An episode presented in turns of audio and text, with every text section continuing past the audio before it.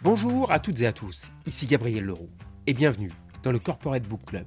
Je suis très heureux de vous accueillir.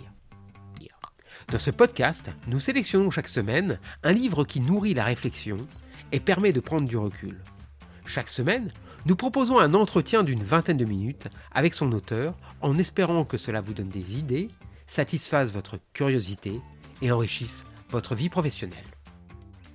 Aujourd'hui, j'ai le plaisir de recevoir Philippe Silberzan qui a accepté de nous parler de son dernier livre, Bienvenue en incertitude, survivre et prospérer dans un monde de surprises qui vient de paraître aux éditions Diateino. Philippe Silberzan est professeur à l'EM Lyon Business School, spécialiste des organisations, consultant, conférencier, chroniqueur pour la Harvard Business Review. Il est l'auteur de plusieurs livres, dont Petite victoire, son précédent, qu'il était venu nous présenter dans ce podcast en début d'année. Bienvenue en incertitude est une étude comme on aime en lire, qui ne cède jamais à la facilité, mais qui entraîne, littéralement et littérairement, le lecteur dans une réflexion très fouillée, truffée d'exemples empruntés à l'histoire, à la politique, au monde de l'entreprise, et qui nous permet de comprendre comment l'incertitude est tout simplement le cœur du monde dans lequel on vit. Pour autant, rien d'anxiogène dans ce livre qui nous invite plutôt à nous décentrer, à changer notre regard, à faire évoluer nos modèles mentaux, à accepter, ou plutôt à intégrer les surprises aussi, pour être à même de prendre les meilleures décisions possibles, de les assumer et de passer à l'action dans les meilleures conditions. Sans surprise donc, je dirais que c'est un ouvrage à recommander vivement aux entrepreneurs, aux managers, aux décideurs, mais plus largement à tous ceux qui veulent entreprendre l'avenir et non subir le présent. Bonjour Philippe Silberzan, merci de m'accorder cet entretien. Bonjour. Le point de départ de votre livre, ce sont des situations historiques, politiques ou encore économiques, entrepreneuriales, qui n'ont pas été prévues, ou plutôt dont on a prédit ou prévu qu'elles n'adviendraient pas et qui pourtant adviennent. Donc, nos prédictions échouent. Et vous montrez que non seulement elles ont échoué, mais qu'elles sont vouées à échouer. Et pourtant, nous continuons à prévoir, nous continuons à faire des prédictions, et dans le domaine de l'entreprise, à fonder les décisions stratégiques sur des prédictions. Donc, ne doit-on pas penser que l'être humain est un être de prédiction qui ne peut s'en passer? Et du coup, peut-on vraiment, comme vous le proposez dans votre livre, je vous cite, réduire notre dépendance à la prédiction alors euh, c'est effectivement la, question euh, la question de fond. Euh, donc j'ouvre l'ouvrage à, partir effectivement d'un certain nombre de prédictions fausses et la liste pourrait être quasiment infinie. Alors effectivement, on a prévu des choses qui ne se sont pas produites et beaucoup beaucoup de choses qui se produisent, eh bien on, on les a pas du tout prévues. Donc ça va un petit peu dans les deux sens. Euh, et donc la question, effectivement, c'est qu'est-ce qui fait que malgré euh, des résultats euh, tout à fait catastrophiques, parce que le fait de faire des erreurs de prédiction a bien sûr des conséquences. Hein. Quand, on, ne réussit pas à prédire une crise économique, eh certaines entreprises vont investir juste au moment où la crise se déclenche. Et donc tout ça a des conséquences très sérieuses, très graves pour les pays, pour les entreprises, pour les individus. Donc le, fait de, baser nos, décisions sur des prédictions, sachant que ces prédictions sont euh, souvent fausses, euh, a des conséquences catastrophiques. Donc la question, elle est un peu double effectivement, c'est pourquoi est-ce qu'on le fait et qu'est-ce qu'on peut faire d'autre? Alors pourquoi est-ce qu'on le fait? Il y, a, plein de raisons. L'homme est obligé de s'inscrire euh, par rapport au futur. Hein, c'est même une des caractéristiques de l'être humain, c'est de penser le temps. Euh, l'agriculteur qui sème à l'automne, c'est parce qu'il anticipe effectivement une récolte euh, au printemps. Donc, euh, il y, a, nécessairement dans notre action une part de prédiction. Donc l'enjeu n'est pas de dire il faut absolument cesser de prédire quoi que ce soit, parce que ça, ce serait absurde. La prédiction, elle fait nécessairement partie de notre action. Alors, je, parlais de l'agriculteur, mais si vous voulez lancer un produit, vous avez besoin de 18 mois de développement, vous allez nécessairement vous inscrire dans une logique euh, au moins partiellement de prédiction, puisqu'il va falloir euh, prévoir des équipes, euh, monter l'usine, organiser les circuits de distribution, etc. Donc, la prédiction, elle est dans une certaine mesure nécessaire. Mais effectivement, le, problème, c'est que si on, pense que toutes nos prédictions sont bonnes, on va avoir de très mauvaises surprises. Donc, oui, on, a besoin de, prédictions, Mais il faut avoir conscience que, eh bien, même dans le cas d'un développement de nouveaux produits, certaines de nos prédictions, et même parfois assez souvent, de façon limitée ou de façon très importante, certaines de ces prédictions vont se révéler fausses. Et donc, il faut savoir que de baser notre prise de décision sur la prédiction nous rend intrinsèquement fragiles. Euh, et, ça, il faut en avoir conscience. Et malheureusement, je n'ai pas l'impression que, ce soit, que ce soit vraiment le cas. Une seconde question en deux parties. Vous avez d'ailleurs partiellement répondu à la première, mais je souhaiterais que vous développiez. Reconnaître qu'il y a des événements qui n'ont pas été prédits ou que certaines prédictions ont échoué, c'est un fait. Mais ne passez-vous pas à côté de toutes les prédictions qui se sont révélées justes? Autrement dit, est-ce que le modèle mental que vous adoptez n'écarte pas un peu trop facilement la prédiction comme source parfois valable, même importante, de décision? Et, seconde partie de la question, si on ne tient plus compte des prédictions pour prendre des décisions, alors sur quoi les appuyons-nous? Sur des paris? C'est une question qu'on me pose souvent, effectivement, c'est Ah oui, mais des fois, il y a des prédictions qui réussissent. Euh, certes, euh, évidemment. Euh, beaucoup d'entre nous, alors dans, des entreprises, mais aussi dans des gouvernements, font des, prédictions de, plans d'affaires, de taux de croissance, etc. donc oui, il y en a qui réussissent, mais d'abord, c'est pas parce que celles de, cette année ont été réussies que les prochaines seront également réussies. Encore une fois, la, prédiction est, un des outils euh, nécessaires de la, prise de décision, encore une fois parce que l'être humain s'inscrit dans le temps.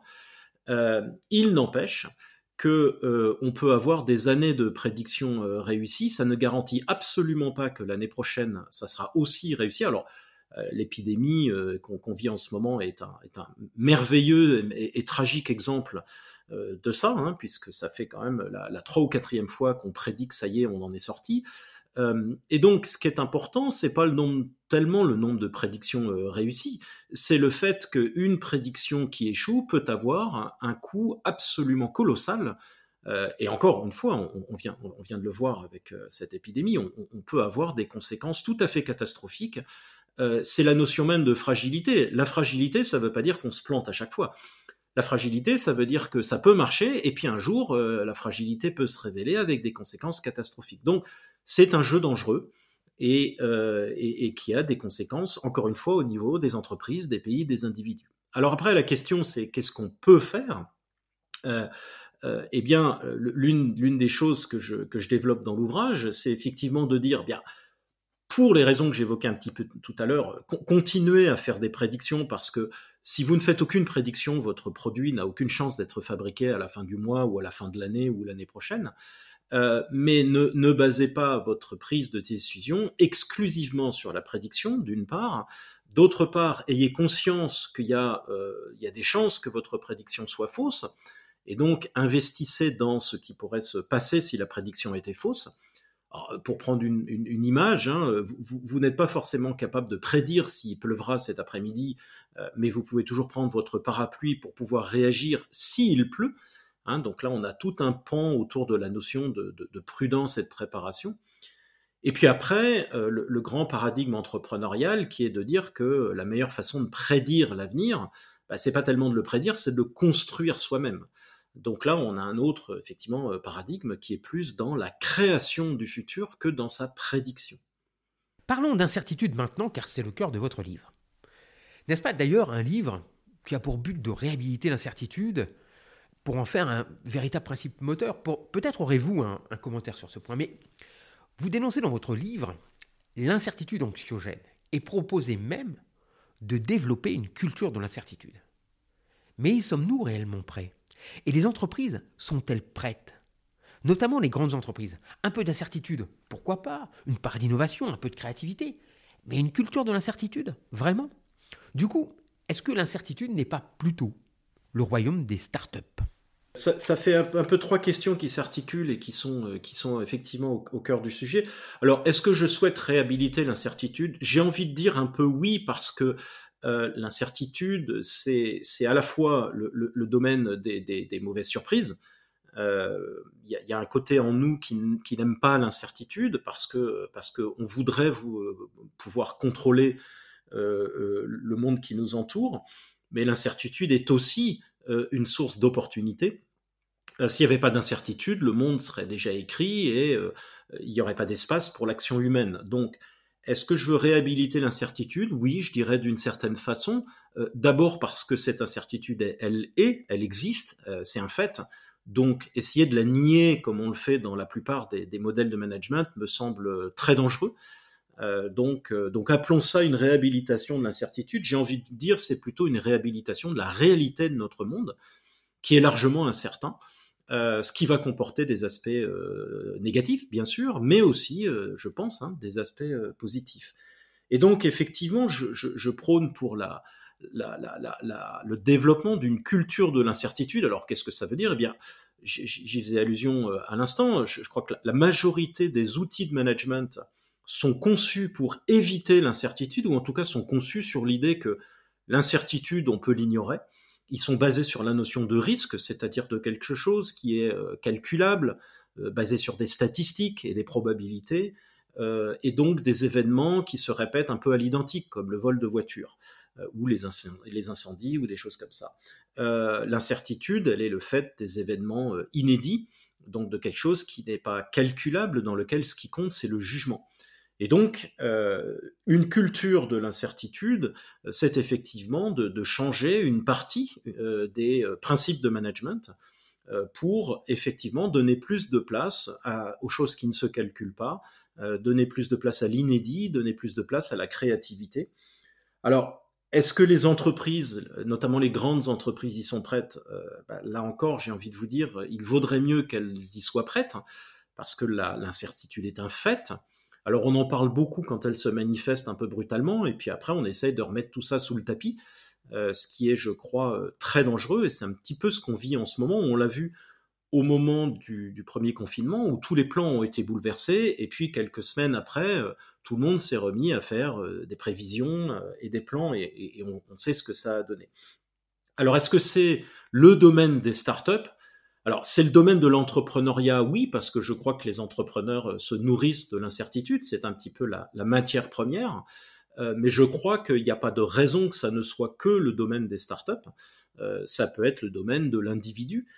encore une fois, s'il n'y avait pas d'incertitude, le monde serait écrit, donc il n'y aurait aucune place pour l'innovation au sens large, et il n'y a pas de raison que la, la, gestion de l'incertitude au sens de tirer parti et profiter de l'incertitude il n'y a aucune raison que ce soit simplement réservé aux startups. Ça, peut parfaitement être intégré euh, dans des grands groupes. Et encore une fois, ça passe par euh, l'éducation et puis une, philosophie du management qui développe cette fameuse culture de l'incertitude. Dans la seconde partie de votre livre, vous avancez deux types de comportements, deux stratégies, pourrait-on dire, pour aborder un environnement incertain dans lequel nous sommes plongés, et pour l'aborder de la meilleure manière possible. Le premier comportement, c'est de survivre en et à l'incertitude, avec une certaine prudence. C'est ce que vous appelez les futurs à éviter. Le second comportement, c'est le comportement le plus souhaitable, c'est de prospérer en incertitude, avec ce que vous nommez les avenirs à créer. Sans divulgacher votre livre, pouvez-vous nous décrire ces deux manières d'appréhender l'incertain? Alors effectivement, vous, vous résumez bien ce qui, je pense, euh, est, euh, je dirais, les, principes que je, que je propose. Alors, euh, pour, rappeler ce qu'on évoquait en, tout début d'entretien, je dirais que la, première chose à dire, c'est qu'on ne pourra pas supprimer la, la prédiction. Euh, donc là n'est pas l'enjeu. Euh, la, prédiction devra continuer à faire partie, de, je dirais, de l'arsenal du, manager. Encore une fois, parce que si vous ne faites pas de prédiction, bah, vos produits sortiront pas l'année prochaine. Euh, mais effectivement, là, ça a trait à cette fameuse culture de l'incertitude. Ce qu'il faut savoir, c'est que cette prédiction nous rend fragile et donc risque de se révéler fausse, avec les conséquences que ça a. Donc, à partir de là, effectivement, un petit peu deux grands axes qui sont très complémentaires un premier axe qui a trait, je dirais, aux, aspects négatifs de l'incertitude et au fait que euh, la, réalité va générer des surprises, c'est un axe de, prudence. Donc euh, oui, j'emploie l'expression de futur à éviter. Euh, et, c'est l'image que je donnais tout à l'heure, de façon assez large. Si vous n'êtes pas capable de, si vous avez conscience et que vous admettez que vous n'êtes pas capable de savoir de prédire s'il pleuvra cet après-midi, vous pouvez au moins acheter un parapluie et, sortir avec. Donc là, on a tout un domaine dans lequel on va avoir les mesures que l'on peut prendre au cas où certains événements surviennent. On n'est pas forcément capable de prévoir ces événements, mais on sait qu'ils peuvent arriver et donc on va pouvoir se protéger. Alors, par exemple, on peut faire en sorte qu'on n'ait pas non pas une usine avec tous nos produits qui soient fabriqués dans un seul endroit euh, en Chine, mais d'avoir deux ou trois usines pour, euh, pour euh, écarter cette centralisation très, très dangereuse. Donc ça, c'est effectivement tout un pan autour de la notion de prudence dans lequel on va retrouver également les notions d'adaptation, c'est-à-dire je ne sais pas ce qui peut se passer, mais je vais m'organiser pour y répondre euh, répondre à des événements que j'aurais pas été capable de, prédire. Donc ça, c'est l'aspect prudence. Et puis, il y a un deuxième aspect complémentaire, alors qui existe parce qu'on ne peut pas que être prudent dans la vie, hein, on ne peut pas être que en réaction, bah, c'est l'aspect de tirer parti de l'incertitude. Euh, et là, on a tout le domaine de l'opportunité entrepreneuriale euh, que j'appelle effectivement avenir à créer, euh, c'est l'ensemble des, je dirais, des, postures qui font que l'être humain est dans une assez large mesure capable euh, non pas d'être passif vis-à-vis de ce qui se passe, c'est-à-dire de prendre les prédictions qui ont été faites par tel ou tel expert, mais de dire voilà l'avenir que je souhaite et je vais essayer de faire en sorte que ce soit cet avenir-là qui advienne voilà, donc ça c'est cet avenir à créer, c'est le domaine de l'action humaine euh, qui encore une fois n'existe que parce qu'il y a de l'incertitude. Et euh, alors j'appelle ça le paradigme entrepreneurial, mais dans un sens, euh, dans une acception extrêmement large, hein, puisque c'est le domaine de l'action humaine, que ce soit économique, sociale, politique, musicale, artistique ou autre. Une dernière question. J'ai le sentiment que votre livre est un peu paradoxal. C'est une véritable réflexion sur l'incertitude, avec euh, euh, des références, avec beaucoup d'exemples également. C'est une analyse très poussée. Et à la fin, c'est pourtant une analyse qui montre que ce qui compte, ce sont peut-être moins les analyses, les réflexions, l'accumulation des données, que l'action. N'est-ce pas finalement un livre sur l'action, presque une théorie de l'agir? Et plus largement, j'ai le sentiment que livre après livre, vous tissez cette pensée d'un agir même quotidien. Je pense notamment aussi à votre précédent livre, Petite Victoire, dont vous étiez venu nous parler en début d'année. Vous résumez, euh, fort bien euh, ma, démarche. Euh, d'ailleurs, cette opposition entre l'analyse et l'action, elle est, est très cartésienne. Euh, l'une des choses que l'on voit en incertitude, c'est que, cette, distinction, analyse d'un côté, action de l'autre, ne fonctionne plus, ou en tout cas s'avère fragile. Hein. on, vient de l'évoquer, parce que l'analyse, dans un premier temps, elle consiste à accumuler des données, à faire des prédictions, puis ensuite à agir sur cette base-là. Or, on, a évoqué les, nombreux cas où euh, on va agir sur quelque chose qui va se révéler faux finalement.